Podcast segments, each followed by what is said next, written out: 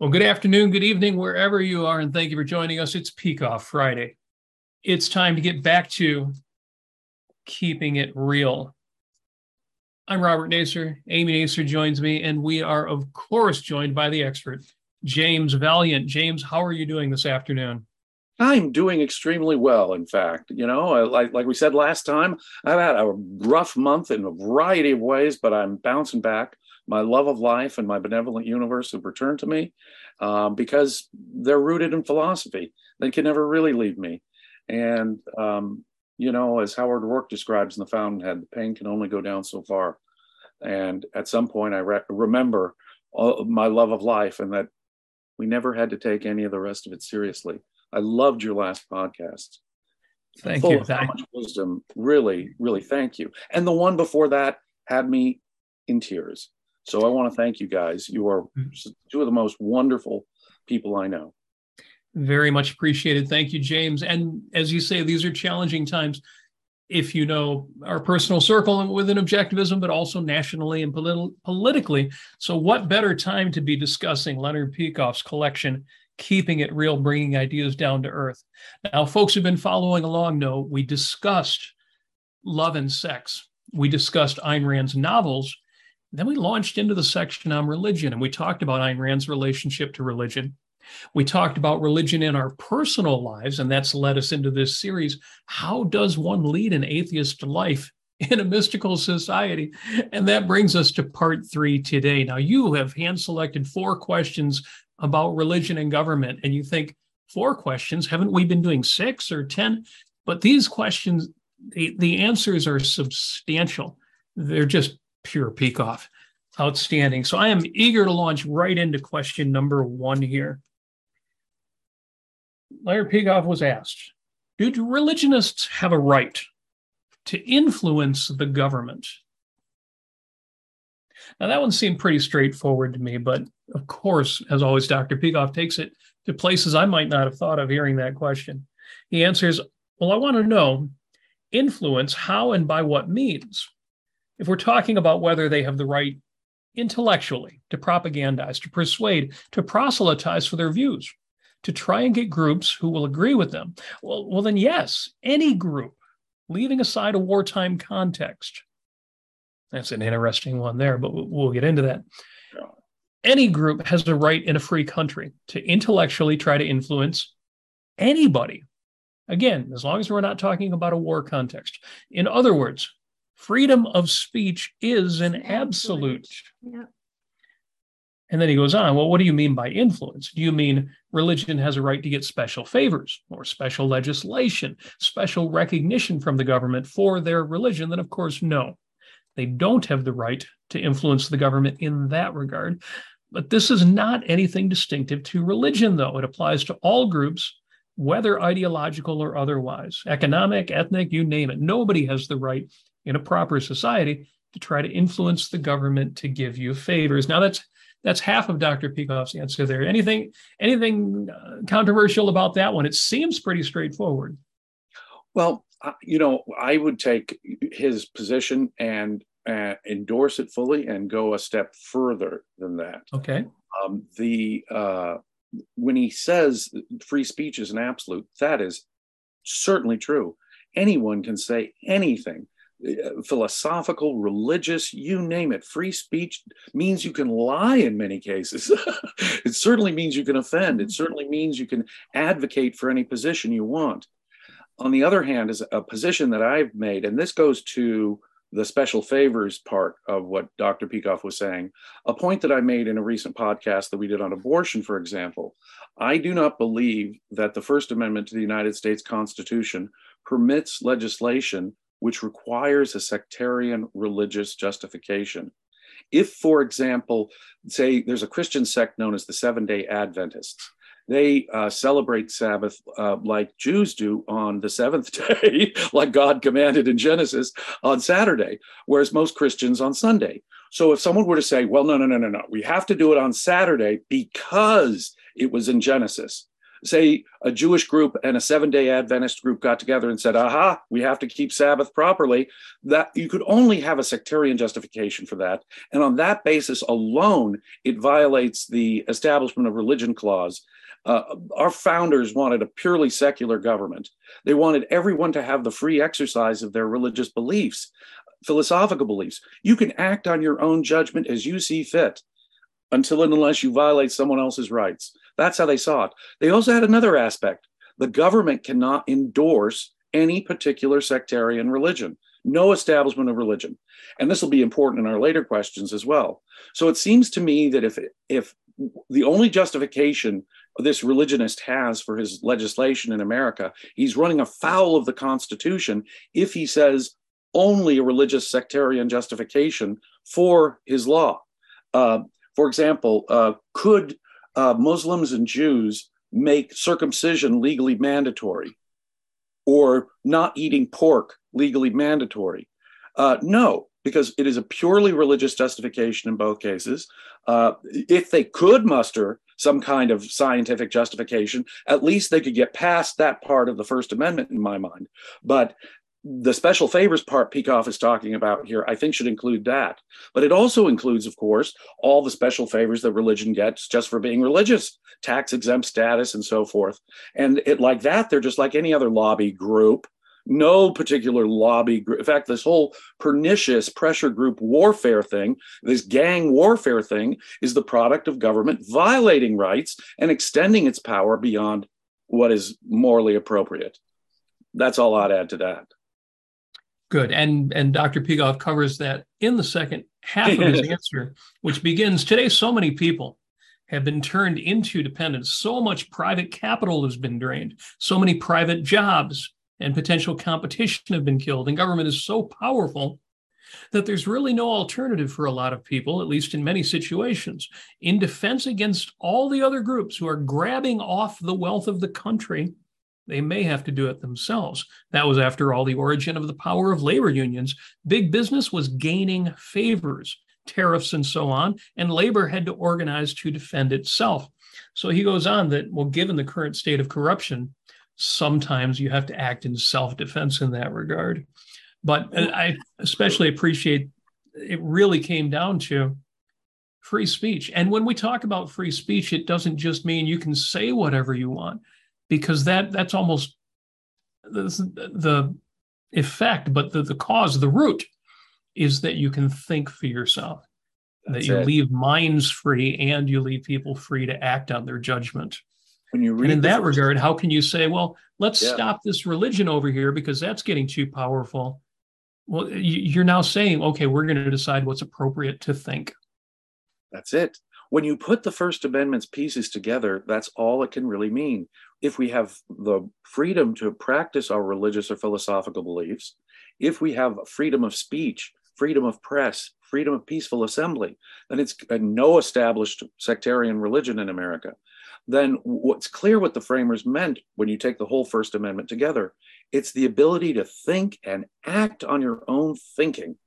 That what they want is freedom of the mind you have the freedom to exercise your philosophy and your religion. You have the freedom to say whatever your opinion is. You have the freedom to print it in the press.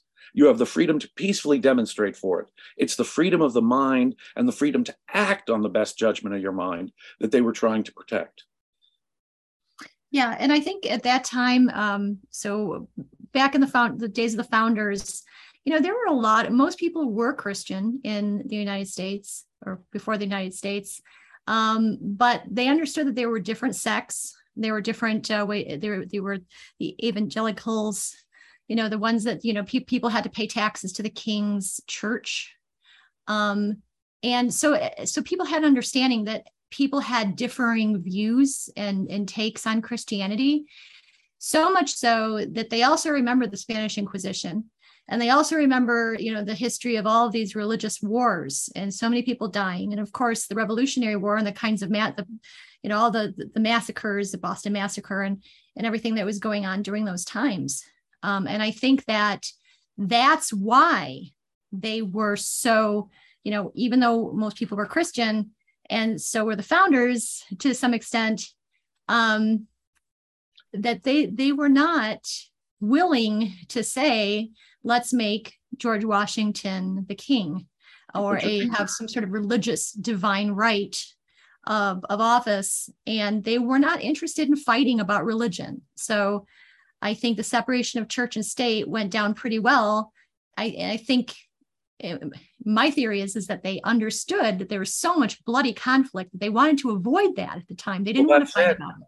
That's it. For 1,500 years before the late 1700s, Christians had not just been attacking Muslims, not just been engaged in gang violence against the local Jewish population. Of course, we know about that. But within Christianity, if you were a slight variant, you were a heretic. And that meant, of course, you got tortured and burned at the stake, just like an atheist or a Muslim or a Jew might have been by the, by the Spanish Inquisition. Christianity was particularly intolerant about any sectarian differences. Uh, give you just one recent example uh, that it, before the American Revolution in the 1600s, the famous 30 Years' War in Germany was basically fought between the states that had gone Protestant and the states that had gone Catholic.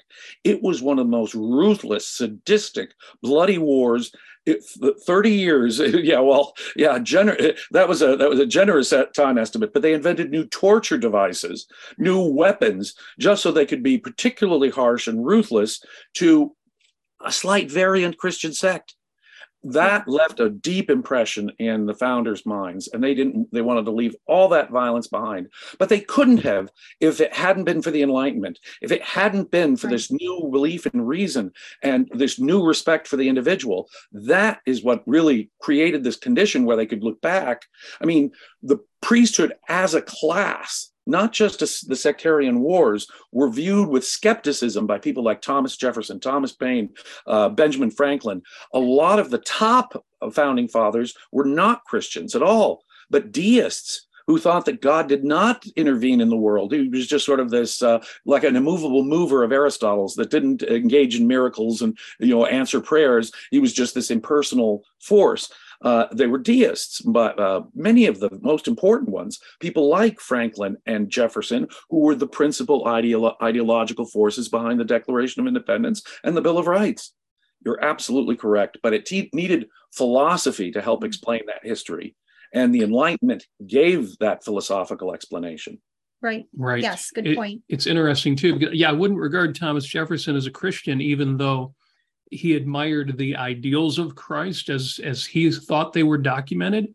He edited his Bible, and you know he was the man who said, "I have sworn upon the altar of God eternal hostility against every form of tyranny over the minds of men." So, getting back to Leonard Peikoff's answer, I absolutely agree. The last thing you want to do is say, "Well, these ideas, this religion, these things that our religion must not be allowed to."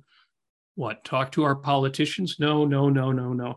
Freedom of speech applies eh, you can't apply it selectively.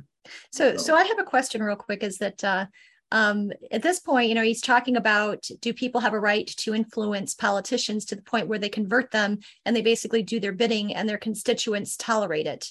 Well um, that, and, and and then he goes on to say uh, well, it gets to the point where if there's no separation of church and state anymore and the Constitution is ineffective, and that's when you, you know, possibly go into a well, revolution. Well, yeah. um, but well, well, if I could, let me read yeah. the last the last part of his oh, answer. This last yes. paragraph. That's he says, really a great part of it. Yeah.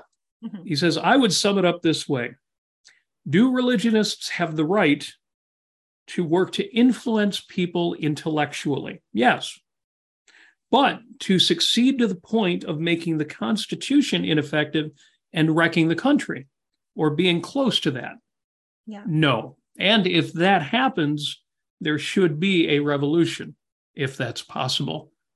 Right. Now that's interesting. It almost sounds like a contradiction, but in a way, there's no other way it could be that you have got to leave people free, even to the point where they may tear down the government and make us unfree it does sound a bit paradoxical, but you can't force freedom. That would yes. be the contradiction. And uh, if people in their own minds reject freedom, there's nothing you can do. It, the, the battle is in the human mind. It really is. And that's the, the real battlefield here.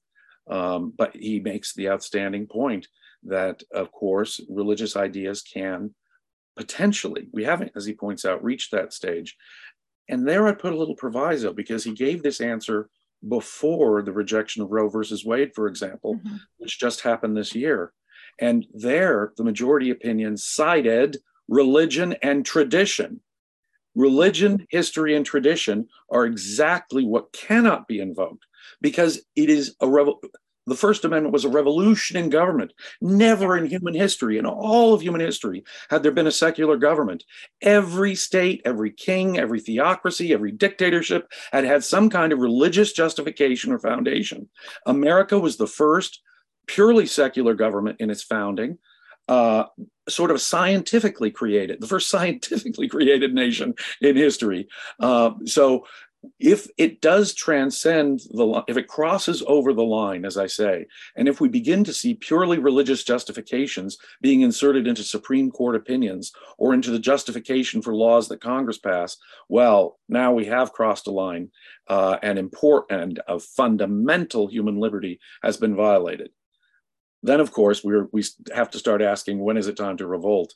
When are they restricting my freedom of speech or my uh, freedom to express myself to the point that i really do have to revolt against my government? We are not there and i still don't think we're there yet. I'm still saying uh, let's work with however bad the decision is in my view on abortion let's still work within the system because we are not being quote religiously oppressed in america. Not yet at least Excellent. Yeah. yeah, but when I think of the knuckleheads that who call themselves Christian nationalists today, mm. I, I want to go up. I mean, I think it's a good point to go up to them and ask, um, what about okay? So what if the if if Christian nationalism takes over the country? You know, all all three parts of the uh, of the government and uh, federally, and uh, and the states. What are you going to do about sectarian violence? What are you going to do about those people who are disagreeing within Christianity? Is that what right. you want? Yeah, I mean, is this kind back of to the centuries? Yeah. Yeah. Do you want to go back to inquisitions and burnings and tortures and um, you know, I just think of Henry VIII, who gave England the Protestant religion. He, the revolution, of the Pro, at least the initial Protestant revolution, had to go through some undulations after him. But he was so careful not to be so Protestant that he had an extreme Protestant noblewoman, Lady Askew, tortured on the rack. Because she was too Protestant for him, even though he was taking England in a Protestant direction. That's how crazy it was. Uh, and are we going to go back to that? That's the yeah. alternative. Yeah. You can just picture our Protestant demagogue, our next president, saying, well, no, no, no. Lutherans, they're Christians. The um, Episcopalians, we can tolerate them for now. For now. Dot, dot, dot. So we have a poll in the chat that, that asks that question. Whoop, wait a minute, just scrolled past the top there. Uh, do religious people have a right to influence the government? So the answer to our basic question here, and the vast majority do agree with Dr. Peikoff yeah, as well as us. I would we, say, yeah, I would say no if it actually makes the Constitution ineffective and it completely uh, destroys the separation of church and state. No. I didn't answer no, but I have some sympathy for the whoever the few people are who said no. I, I absolutely understand yeah. that you know there should be a third alternative because really there's two things that are absolutes. One freedom of religion and and no established religion. The other freedom of speech freedom to express and act on your belief whatever it is. So they're both absolutes. And to understand and reconcile them in a consistent way you really require the objectivist theory of rights. In fact the wider objectivist understanding of ethics to see that rights are a unity are unity. You cannot understand any one right, freedom of speech or freedom of religion or any of the others, uh, out of context of the, the whole, because they really are connecting to one fundamental right to liberty uh, uh, that has to be seen as a unit, or it can't be understood at all. Right. And we could do a whole show on that, and I'm sure we will. I'm going to jump to question number two. And question number two is How would you respond to people who say that, well, the worst atrocities in history were committed by atheists like Hitler and Stalin, and that if these men had had some type of religion in their lives, well, they wouldn't have been so evil. How do you respond to that? And Dr. Peikoff says, I'll start by saying that Hitler studied Catholic procedure and built it into yeah. the Nazi movement, into the Very whole hierarchical structure. Now, now taking a break from the answer here, you know more about that than just about any of us uh, because you have been leading the ominous parallels study group on Sunday mornings. Uh, Adolf Hitler is a native of Austria, as many people know, and uh, Austria is a traditionally Catholic country, as most of the southern German speaking uh, areas are, whereas the northern uh, German areas were mostly Lutheran Protestant. Uh, but uh, his back, although he had a wider background than that, although his background was in Catholicism, obviously by the end of his life, he wasn't a dogmatic Orthodox Catholic by any means um, the centrist party in uh, Germany, in Weimar Germany, what opposed him until the very end. And then, of course, they kind of caved like everyone else did at the end. Uh, but the Catholic Party w- were mostly the centrists, and they opposed Hitler. But then they started to work with him. At least many Catholic officials started to work with him. And what Peikoff says here is absolutely true. Adolf Hitler very much modeled the hierarchy and structure of the Catholic Church when organizing the Nazi state. There's no question. He was, in effect, the Pope. He was the Nazi Pope because they, in effect, had turned the ability to make decisions about tr- metaphysical truth and reality all come from this Fuhrer whose judgment and, que- and, statements could not be questioned. So, in effect, he was like an infallible pope. And the, the ideological structure of Nazism is very much modeled on religious church models, in specific, the Catholic Church.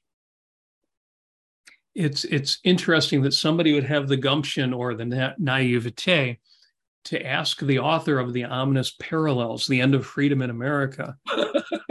well, wasn't Nazism irreligious? Wasn't that an atheist philosophy?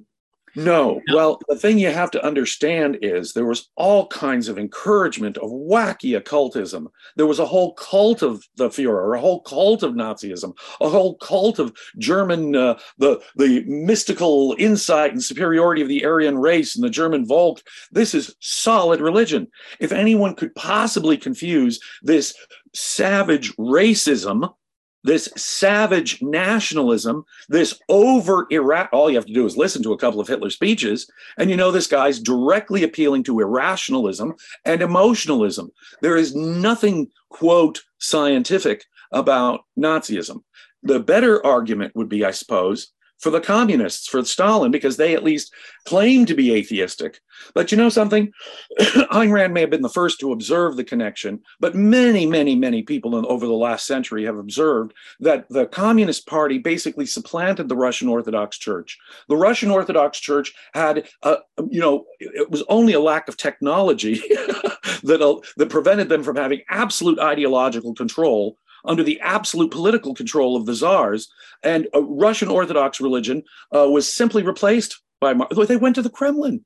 They took over the headquarters of the Russian Orthodox Church to be the headquarters of the new Communist Party that ran Russia. Uh, Marxism is a form of neo mysticism. It attacks reason. Uh, it's a post Hegelian assault on reason as such and logic as such. If you're a bourgeoisie, we no matter how sound your logic, we dismiss your thinking as bourgeois logic. Only proletariat logic, you see, whatever the arguments are, that polylogism is an attack on uh, reason as such. And communism is avoiding atheism does not avoid, in my mind, mysticism or even a kind of religious mysticism. It avoids one error, a monotheistic God. But even there, the communists let the cat slip out of the bag every time. Trotsky, how did he put it? God is the state, the state is God. If these people were not religious fanatics, uh, who were in fact, and you know, Peikoff gets in a better, thorough, more thorough answer in one of our discussions here about this. So I'll shut up.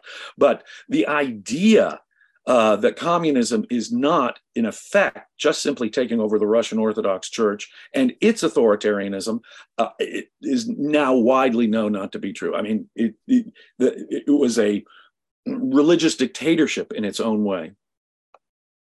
I think you've pretty much given Dr. The remainder of Dr. Peikoff's answer. I'm just going to skip to the last paragraph.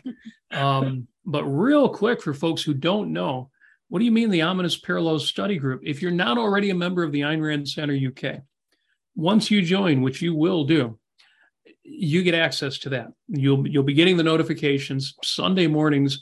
James Valiant leads a discussion of the ominous parallels and the updated version of the book, The Cause of Hitler's Germany. Now, and it's an it. outstanding discussions, which you'll Well, have access to. you. Thank you. I, and you get to really participate and ask your questions and participate. And I think that's a really a wonderful thing. Uh, you know, we are well into the book now, but if you subscribe, you'll have access to all, Razi's told me you'll have access to all the previous discussions we've had. And in fact, access to all the previous discussions we've had on Leonard Peikoff courses and books. So uh, the material on induction, objectivism through induction, induction in philosophy and physics, uh, all of that, unity in epistemology and ethics, all of that would be available to you. So there's a, just a well, a library of material there on Peikoff's work that would be available to you if you become a subscriber. Uh, So I can only chime in and encourage you. Please do consider becoming a subscriber. Subscriptions start with a very low monthly fee, and it's not just uh, the the Peikoff discussions we do on Sundays. There's all kinds of other bennies you're getting. So Exactly. In fact, the Ayn Rand Fiction Group is currently doing my favorite Ayn Rand book, The Fountainhead. Arguably, Atlas is the greater book, but my absolute favorite is The Fountainhead. On Tuesday afternoons, you get the opportunity to participate in that discussion. And some of the sessions here have been led by Lisa VanDamme, and Shoshana Milgram, I believe, has been in on all of them. Outstanding. And as with the Sunday sessions, if you miss one, the recordings are available after the fact. Or if you're just becoming a member today and you think, oh, but I've missed half a dozen of those, they're absolutely worth listening to the archives. And new things have coming. We've done writing sessions with Don Watkins, but new things are coming up that you will have access to as well. Again, AynRandCenter.co.uk. And I'm reminded to mention that because also, if you put in a super chat in the chat today, that money also supports the organization. And so I've got to say thank you. Thank you to Jeff Bannister, who is in in the chat, in for $3 Canadian. And believe me, that makes a difference. Anything you want to put in the chat will support the organization. But also, if you have any questions for us, any questions for James Valiant, who knows more about Ayn Rand and philosophy than I will ever forget, ask your questions in a super chat. They will stand out. We will not miss. I'm kind of keeping one eye on the chat, but you know, it's hard with a super chat. It'll stand out. You'll support the ARC UK and support answers to questions like this. I'm going to jump to number three here because you, again, you gave us really the meat and substance of number two there. But this one, this is why we want to visit this. It's kind of easy to say, well, you know, free speech. And if you really understand free speech, that covers it all. But the third question here why is America more religious than Europe? And what are the political implications of this fact? Now, this is one I think most of us have at least noticed that, yeah, Europe, Europe, you know, they ask them the question if you're religious, and the majority of people in Europe say, well, no, I, I don't believe in a personal God. And the majority of people in America, it's the opposite. Most Americans say, yes, I do believe in a God. So, why is America more religious than Europe, and what are the political implications of this fact? And I'm going to read the start here. Dr. Peikoff's answer is practically an essay in itself. Mm. I'll Yeah. post the audios, the direct links after the show, but this one is Maybe 16 minutes long. long. We're not going to maybe as long as the book. I want I want Dr. Peikoff's substance here, but I know you, James, will have as much to say about this as he does. He starts his answer like this. This is a question for which I solicited answers from the readers. And then he gives a couple of the readers' answers. I'm going to skip over those for now. We'll come back to that. Coming to my view, I think there are a number of reasons why America is more religious than Europe. To begin with, America was founded on a moral code. It was not founded on tribal factions or as the result of some kind of war, nor was there just the discovery of an island and its takeover by some tribe. America was founded deliberately on an idea of rights and of how men should treat one another. In other words, an idea of what's right and wrong. And that was restricted pretty much to politics, but nevertheless, the country was born with these ideas strongly embedded in it. Well, only religion offered that. Nobody else offered a strong, positive moral code. Even those of the founding fathers who did not make a big issue of God did make an issue of accepting Christian morality. Jefferson being uh, an arch example. If you read some of Jefferson's writings, you will hardly believe how pro self sacrifice, excuse me, self sacrifice and service he was. He Sorry was. about that. I had to mute for a second there. Yeah. One more paragraph here. One way or another, though, the whole country was founded on the idea of morality. And morality was equated with religion. And that is certainly not true with Europe. Europe also equates morality with religion, but they didn't attach that much importance to morality.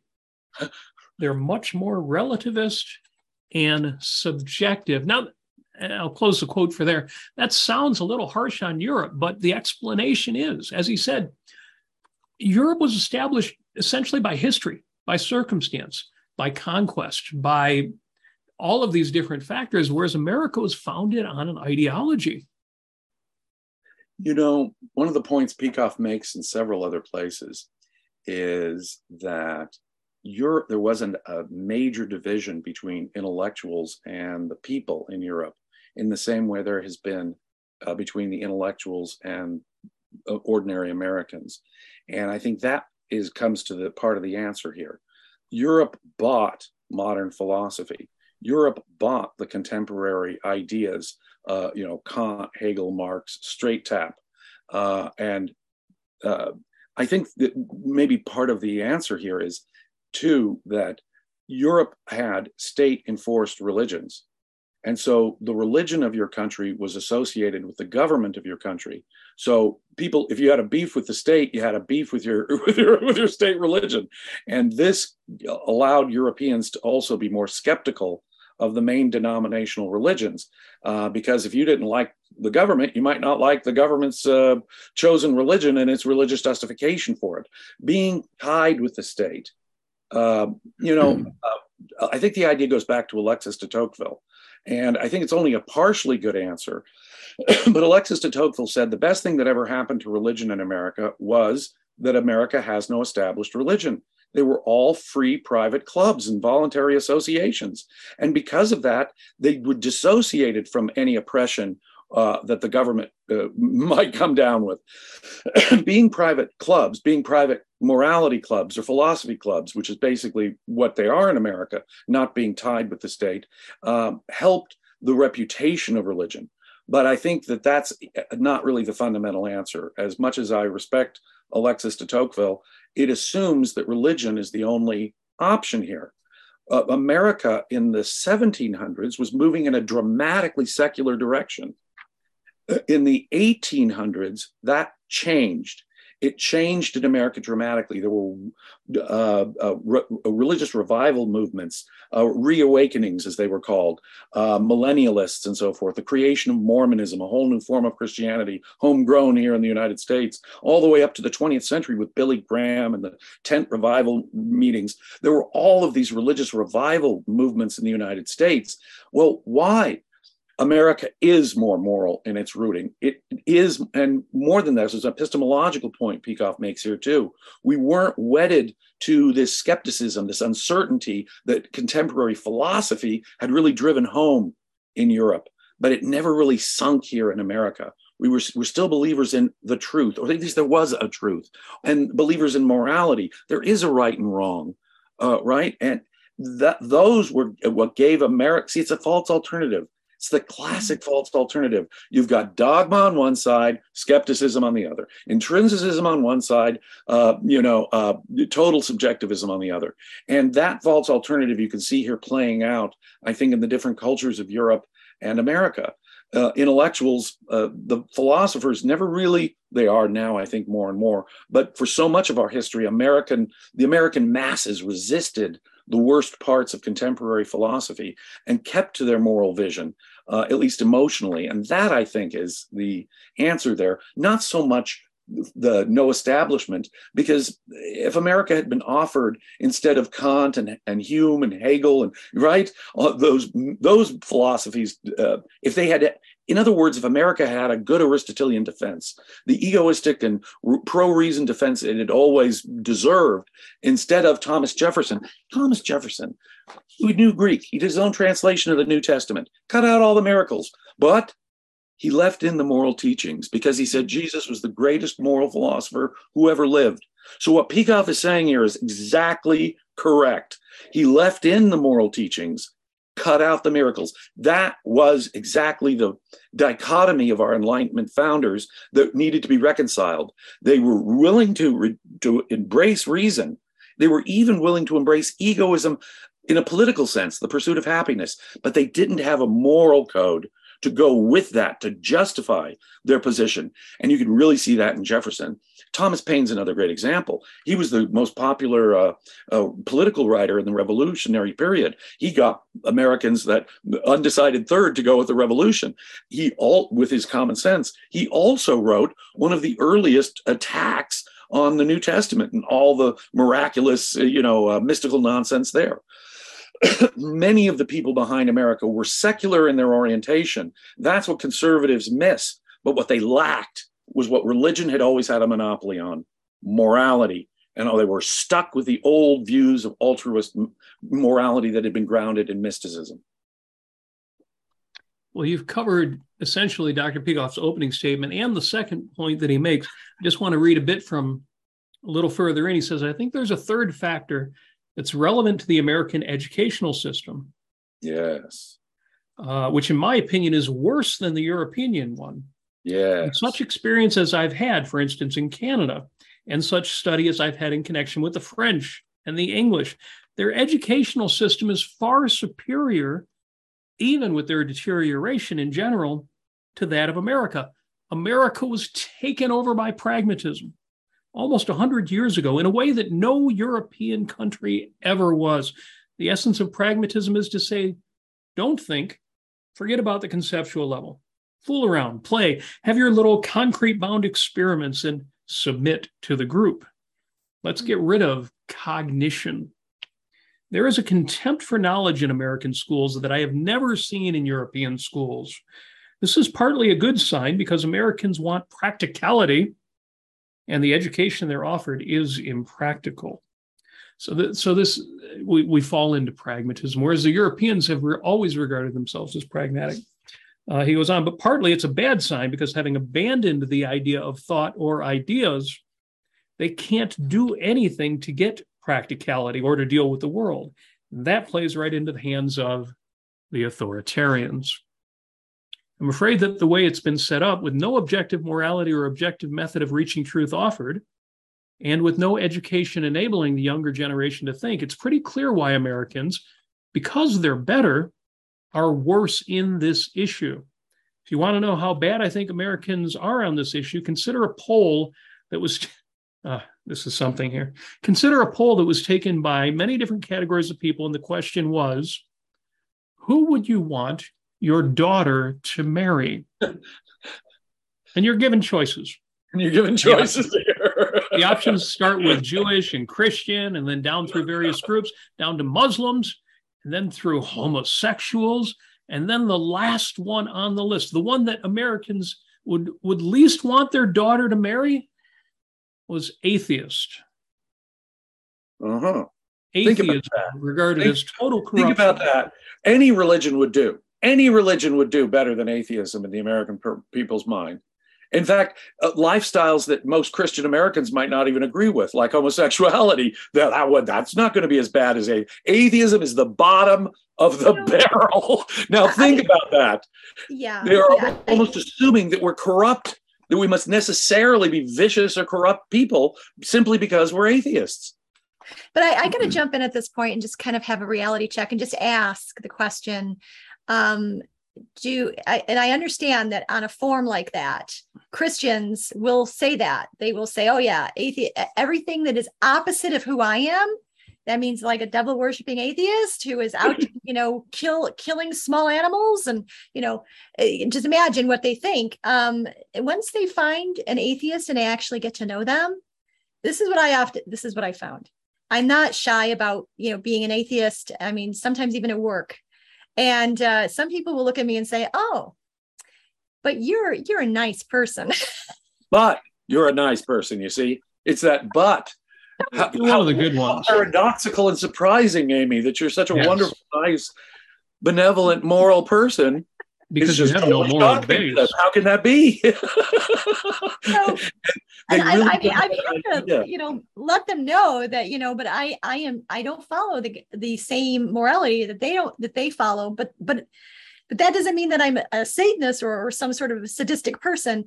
Um, and I, I talk about rational, rational egoism and, um, that, you know, and it's so, you know, but yeah, it's just funny that way.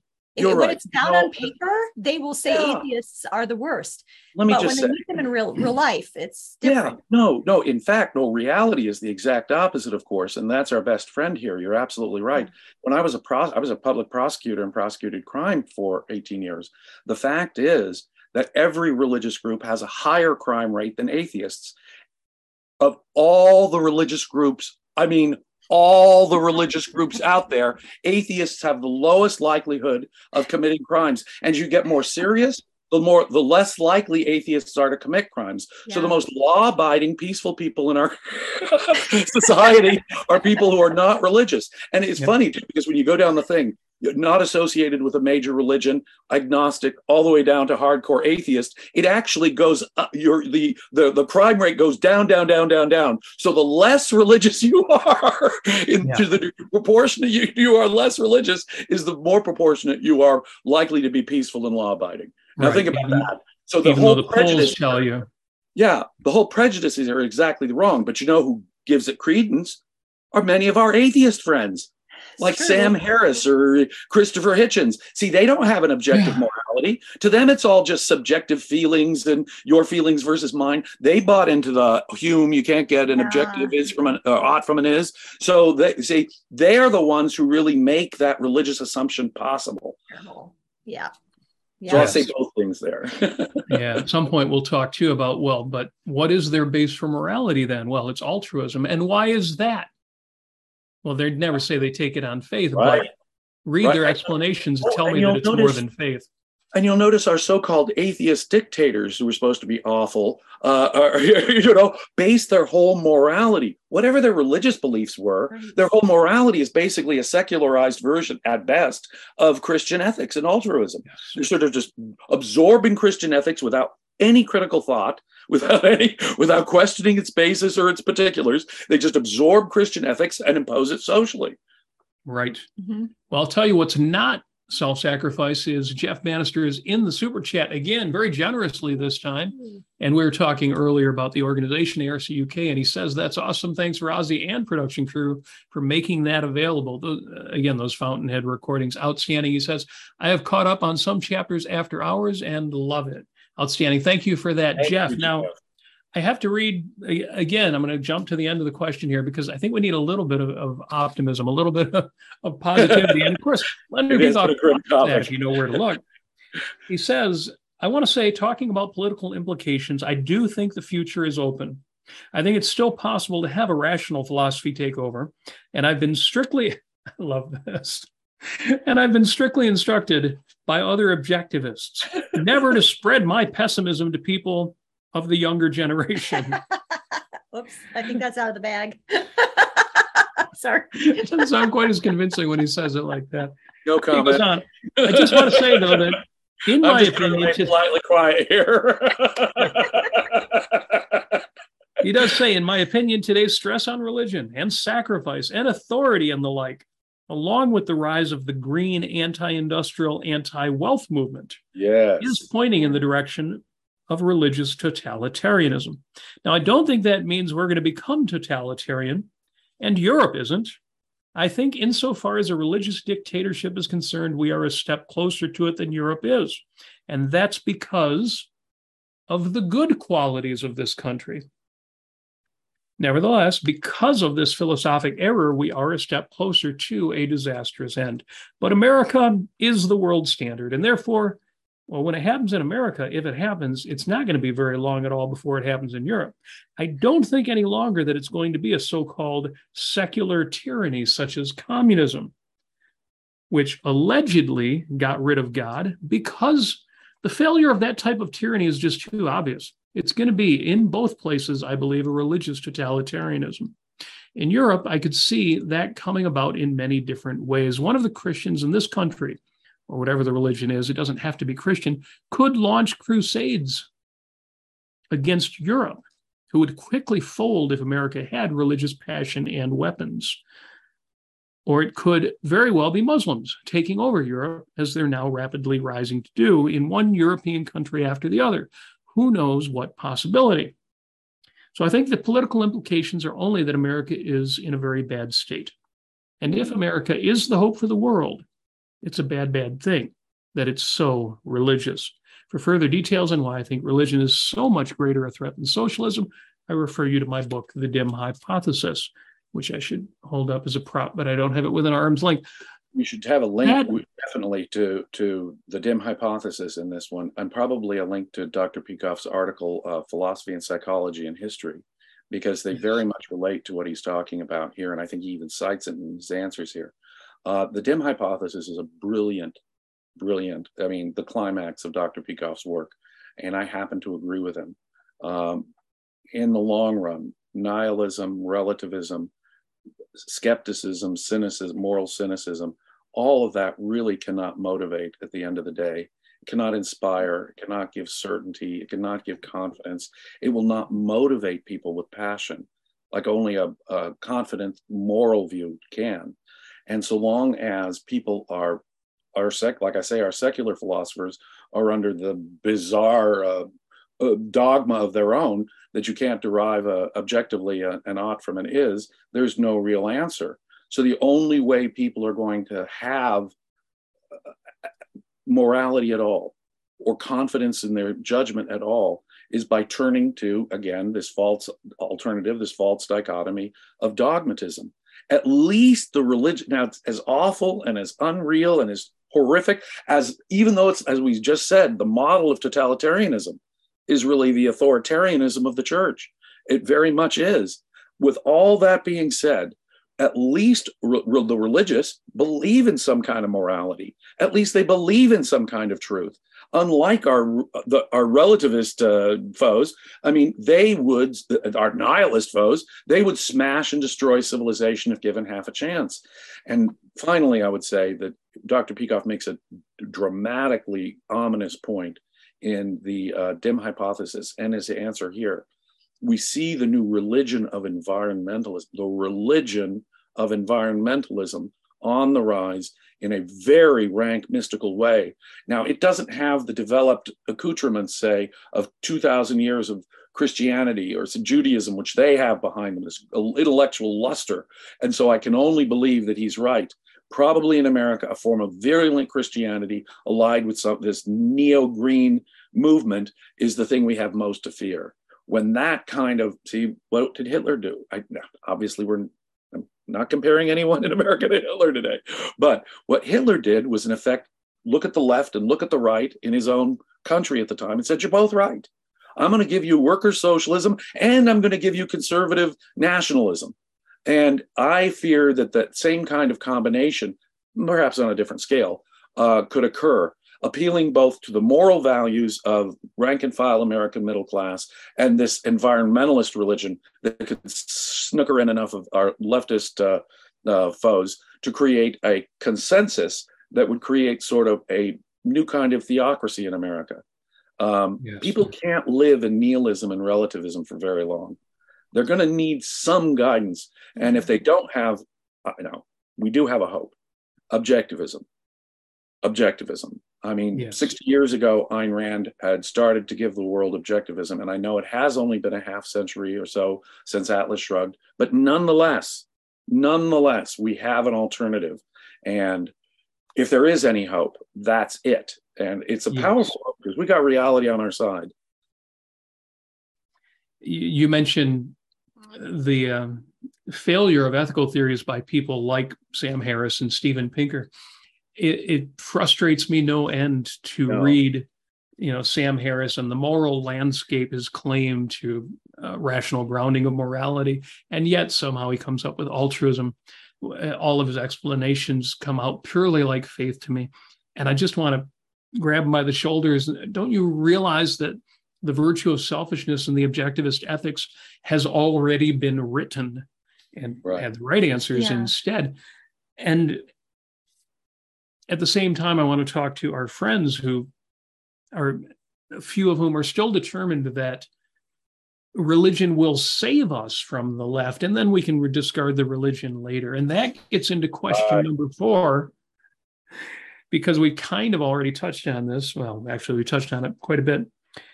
Is religion more dangerous in America than socialism or collectivism? Now, now, you know, how many, how many times have we heard this? This question was asked in 2009, but I've been hearing it for the last however many years. Religion makes only minimal intrusions into my life and doesn't forcibly play any role, unlike today's growing statism. How many times have we heard that? Why are you people so hard on religion? You know, they mostly leave me alone, but the left. so let me give you the first paragraph of Dr. Peikoff's answer here. I think that socialism, if we take that to mean the advocacy on secular grounds of the public ownership of the means of production, such as outright communism in the guise of pretend titles to private property under Nazism, without reference to the supernatural has no chance whatsoever of being a dominant force or of taking over a country in the West. I think the days when you could appeal to economics or biology or some science and say, well, that's what justifies my desire for totalitarianism have gone. Socialist regime, regimes proved to be a disastrous failure, on top of which science is pretty much lost or is rapidly losing its social prestige because of the bizarre things scientists are claiming to find in the universe.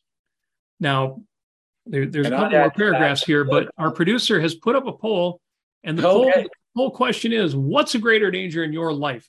Your life, socialism or religion?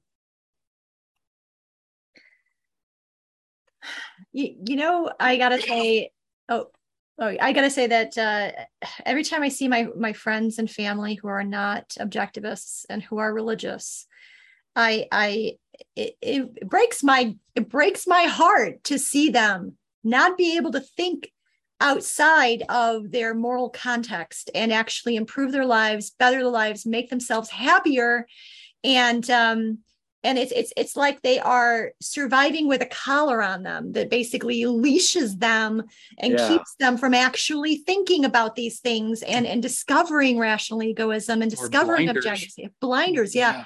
yeah, it it it kills me. And and i think what sweet wonderful people but they're so held back and they're so confused and and and then they're carrying it on to their children you know? So it is it, it is if it your is, socialism is economic and uh, getting back to marx being and our socialists not being uh, really uh, secular uh, uh, marx was not a scientific economist or a scientific historian. His economics was anti-scientific. His history was anti-scientific. Uh, but nonetheless an economic argument by the founder of a system, socialism and communism, which has been so disastrous as a failure. That's the big one. But look at all the different ways in which science has recently discredited itself, government science in particular, catastrophic climate change, or the insane changing rules about COVID and the lockdowns and so forth. It's the government science garbage has really diminished the high prestige science once had in the Western world. And that is a very, very important factor here. Uh, more than that, it take or just take even uh, Hitler's you know weirdness if you think those racist theories of his were science you you got another thing coming too no uh, the the the sort of secular justifications for collectivism have failed they really haven't captured anyone's imagination it is i'm afraid morality and the morality people are comfortable with that is probably going to be the source of any new authoritarian or totalitarianism around the corner and as we've said, and I will say once more, religion is the model for all authoritarianism.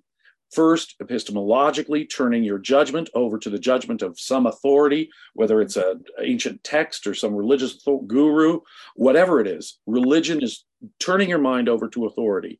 It is turning your values mm-hmm. over to authority. It is turning your life over to authority, saying, Tell me what to do. Because if this is true morality that will please God or get me into heaven or something, then that's the morality that may as well be imposed by law. That has been the, the traditional Christian model in European history. That is the entire framework for dictatorship. I will go so far as to say that 20th century totalitarianism could never have existed but for the authoritarianism which uh, Christianity had modeled for more than a thousand years before that. Yeah. Yes. Well said. And our poll right now, we have religion at 67%, which is heartening because, again, I know that feeling of, well, socialism is what's destroying the world. But think about the last couple of big pieces of legislation or Supreme Court decisions that have impacted our lives obviously the demise of Roe versus Wade, well, that was certainly not socialism. That was obviously faith-based. But even this, this clean energy bill that was just passed, well, that's not socialism. Sure, it is. It's the left. No, but it's not socialism. It's authoritarianism. There's nothing socialist about taking our money and forcing us to do things to take care of Mother Earth. There's what nothing point. It's not even collectivist. That's pure authoritarianism. Yeah. yeah. Right. It's authoritarianism rooted in mysticism. Yes. This green, this religion of the green, right? And yeah, that's exactly what it is. And as I say, can you imagine the terrifying force that could? I mean, I see a lot of even conservative Christians being soft on environmentalism. Oh, it's God's nature, and we have to be stewards of God's nature, right? And then you hear these religious aspects coming even from leftist greenies and so, so uh, at one point, uh, uh, are they going to merge? Is there going to be some new third party that says, well, we're both green and we're grounded in faith? Yeah. That would be the nightmare of nightmares because that could develop a large enough group, a consensus in America that could take us down straight down a completely authoritarian or totalitarian path. Yes. Yes. Now, Dr. Peikoff wraps up encouraging people to read the dim hypothesis. I will say the same thing. And it's interesting because there's a few ideas in there that you, you almost wish it could be updated every five years to continue to follow history. But the right. overall theme is is just bulletproof. The insights are outstanding. And I, I, don't even mean to get into left versus right because you know a pox on both of their houses, but I absolutely agree with Dr. Peikoff. There have been that, uh, great historians and great historiographers, people trying to understand uh, what makes history. Most of these theories have been nonsense. Ayn Rand in For the New Intellectual gave us the fundamentals, the clue for understanding the real engine of human history, ideas. And what Dr. Peikoff does in the dim hypothesis is fully develop that idea that Ayn Rand had suggested in For the New Intellectual and demonstrates it across culture, politics, you name it, uh, and has in my view, the most sophisticated and important theory of historiography ever put forward by a philosopher in history. I am that strong an advocate of the dim hypothesis. You know, I, I my own book, Creating Christ, um, you know, my interest in history and the history of ideas is one of the things that connected me very much with uh, Leonard Peikoff and something we talked about for many years before either of our books, Dim or Creating Christ, came out. In Creating Christ, all I'm doing is elaborating on one narrow point of history. Now, it's the beginnings of Christianity, so it's maybe an important point, but it shows a connection between altruism, mysticism, and power lust a point that Ayn Rand made through Ellsworth Toohey. I did not set out to do that. But in describing the origins of Christianity, it was astonishing how I ended up doing that. Um, I think that as objectivists, we have an, a whole open field, a vista of history to re examine and give new insight and new understanding into whether it's Christianity or the Industrial Revolution, the Renaissance, you name it. The, the theory that Peikoff develops in the dim hypothesis could have sweeping, I don't mean to go on like this, could have sweeping and revolutionary impact on the entire field of history. Uh, and I, I, believe me, I, this is coming from a historian. Uh, that is how high a view I have of this book. Yeah, uh, Dr. Peikoff writes, I believe the medievals understood the medievals. It's it's it's amazing to just to take a moment. It's amazing to think in 2022 how recent secularism really is, and how you know the disasters that we had in the 20th century, in the 1900s, were well. Here, let me read his answer before I get into that. I believe the medievals understood much better than the moderns on what basis to build a totalitarian society that would last and not collapse in less than a century. They did it. The people in the rising religious movement today know that full well. They're the ones who have millions upon millions of followers and a real insight into the fact that not economics, but philosophy and culture are the crucial factor You'll have to read my book, The Dim Hypothesis, because the entire thesis is that religion was the root of all the evil from the beginning, that it has ruled in disguised forms, and it still is. That now the disguise has to be stripped off. And if there is to be totalitarianism, this is the only one, this is the only basis of totalitarianism left. Uh, so called atheistic totalitarianism was fully discredited in the last century. And yet somehow here we are. No one says it better than Leonard does. Dr. Peikoff has has the way of putting it so powerfully. Yeah, that's exactly. Yeah. Boy, I could have avoided half of what I said if you just got to that. he summarized it so brilliantly. Uh, yeah. So again, a false alternative: fight the left, fight the right. It's more a question of what specific actions do we take at specific times? You know, there, there was controversy over Leonard Peikoff's statements about the last election. The theme remains the same. The long term danger has not changed. This remains a war of ideas and not of personalities. Absolutely. Yes. Absolutely. And you can, in any one political uh, contest, I think reasonable minds might be able to disagree. We are so far down a corrupt path where both parties are so fully corrupt and, le- and if left to their own devices would lead us down in uh, terribly destructive uh, ways that it's so often a, a, a, terrible judgment call we make about the long term and the short term. Mm-hmm. But uh, Ayn Rand made such a call, uh, for example, with Reagan uh, at one time in the 1960s, she actually had favorable things to say about Governor Reagan when he was governor of California. But after his alliance with the moral majority, Ayn Rand said no. And how prescient was that? Yeah. She saw the direction it was going in. And now, today, uh, Trump's appointments are now using religion to get rid of Roe versus Wade. Uh, yes. that, we're now seeing the culmination, the practical effect of Ayn Rand's prescient warning. And I I am afraid that I have to think that Dr. Peikoff's warning was equally prescient, unless we, the advocates of reason and individualism, stand up and provide an alternative to religious ethics. Uh, that is the key to the future. And we have it. We now have an yes. objective morality, thanks to Ayn Rand, thanks to Ayn Rand's students like Leonard Peikoff and Harry Binswanger and uh, Greg Salmieri. These people have now opened up, and, and Tara Smith with her books on ethics have opened up now a new, objective, secular ethics that's being defended by serious minds. I can only think that th- that is the hope for humanity, and what a powerful hope it is. We really have found now the grounds on which to fight religion not just the logic of God's existence, because that's never where the battle was. Right. The battle was over morality. The battle was over who had who was confident in their knowledge. And until those issues, the epistemological and ethical issues, get squared away, there can be no hope.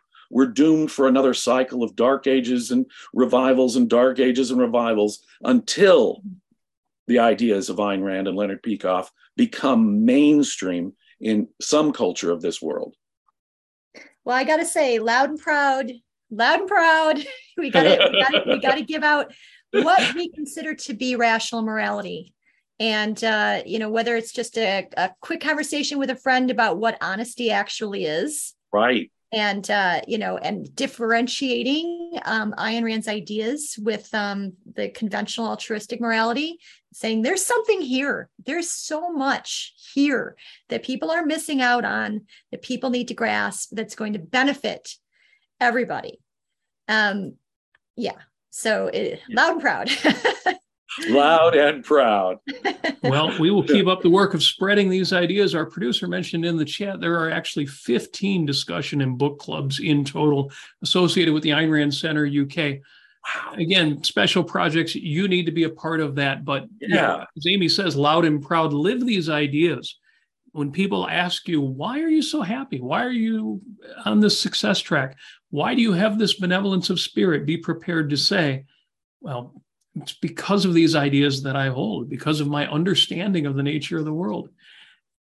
I it was fun when I would work both in IT and back in the restaurant days, I would get that question. People would say, Why are you so happy all the time? And they didn't literally mean happy. They, they just saw there was something different about this guy. And I think that's that's the first and foremost is to take these ideas, put them into practice, put yourself on whatever your own personal success track looks like because we're not going to we're not going to save the world by supporting you know Joe Biden or Donald Trump or any particular individual yeah. it's going to be it, it is a war of ideas that's where the battle is it's not yeah, in the street yeah. it's not in politics it's in ideas I think our mission is keeping it real. We are not done with this book yet. Now, we've covered oh. religion over the course of five weeks. I think we pretty much we got a handle on, or rather, Leonard Peikoff we, gave us a handle on. You know, the, we. The, I, I, don't want to give anyone, you know, to scare all of our, you know, any of our, you know, more timid or uh, shy uh, listeners away. But I think we will have to return to sex at some point. Oh, uh, more sex. I, I, don't want to titillate anyone or to get anyone thinking that we might return to the topic of that. sex because there are all kinds of questions about sex that uh, hmm, we may just have to get back to soon. So, but I'm sure that doesn't interest anyone out there. No. So you probably just want to skip all this discussion about sex because no one's interested in that. No, it's a uh, hard topic, and I think people want more. So, yes, people always want more sex. Yes. Right. All right. Well, I think we needed an irreverent ending yes. to this talk about the irrational reverence. And James, thank you so much another outstanding discussion. Yes, we will do you. this next Friday. We will return to the book. We are not done with this one yet. By no As means. you say, there's there's more sex to be had, and there's much more as well in the book. James, thank you so much for this week's thank discussion. Thank you. I love you guys. Love you too, James. And I and love. Thank you, everybody, for listening. Subscribers. Take care.